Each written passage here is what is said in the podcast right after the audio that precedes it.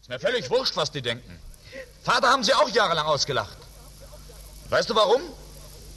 Weil wir nicht in die Stadt gehören. Zement mischen müssen wir in der frischen Luft Zimmerleute werden.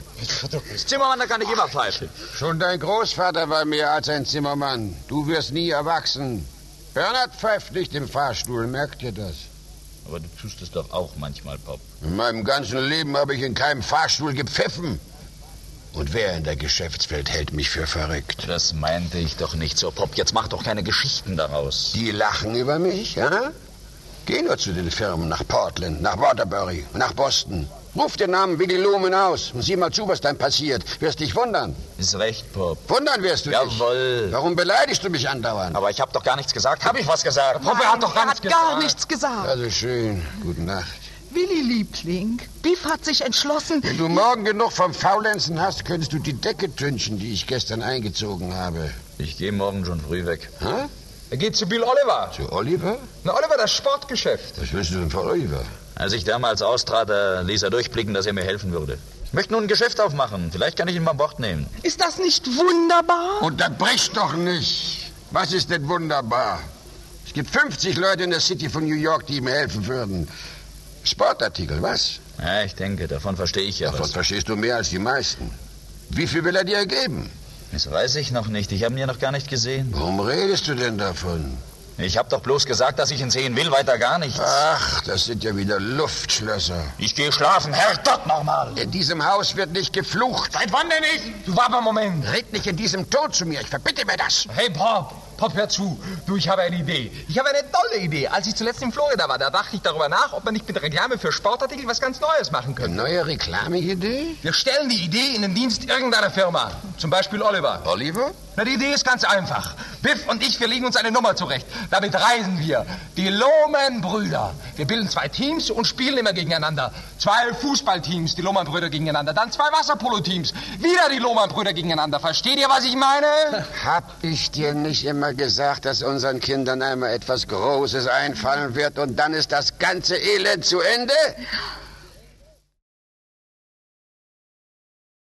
Haben Sie auf mich gewartet?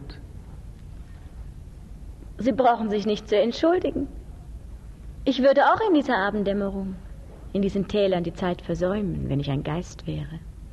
Aber ich habe ja einen massiven Körper.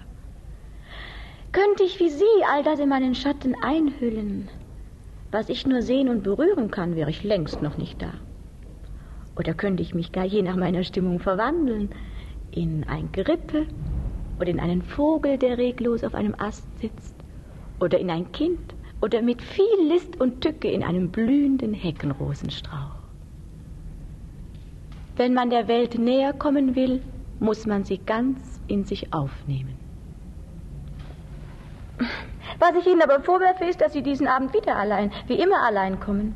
Haben Sie den anderen noch immer keine Nachrichten geben können? Nein. Ich konnte die Toten nicht aus ihrem Schlaf wecken. Die Toten schlafen? Manchmal verfallen sie in einen Winterschlaf. Auch die neuen Toten gehen darin ein mit einem Leuchten, das ihnen aus dem Schlaf der Lebenden geblieben ist. Sie werden von einer Art glückseliger Schwingungen aufgenommen, in denen der letzte Rest ihres Lebens sacht verebbt. Aber gestern war das auch so. Wird das lange so dauern? Jahrhunderte, Sekunden. Gibt es da keine Hilfe? Wie sollen die Toten sich selbst helfen? Oh, sagen Sie das nicht. Unter denen, die mir das Schicksal nahmen, waren einige, von denen ich genau wusste, dass sie für immer verschwunden waren, gestrichen. Ich habe sie ins Nichts fallen lassen wie einen Stein. Andere dagegen habe ich von mir gehen lassen wie zu einer Mission oder wie zu einem ersten Gehversuch. Ihr Tod hatte für mich vielmehr etwas von Hoffnung und Zuversicht, eine Reisestimmung. Die Luft eines unbekannten Erdteils schwebte um den Friedhof. Man hatte viel mehr Lust, ihnen nachzuwinken, als ihnen endgültig Lebewohl zu sagen. Sie sind nicht angekommen. Wie? Sie sind nicht angekommen und ich habe sie auch nicht gesehen. Ja, aber haben Sie selbst denn schon auf alles verzichtet? Genügt es Ihren Ansprüchen, das Gespenst einer kleinen Stadt zu sein? Auch unter den Toten gibt es manchmal Schlafwandler. Vielleicht bin ich einer. Oh nein, sagen Sie nur das nicht. Ich habe Sie angelockt und Sie sind in meine Falle gegangen.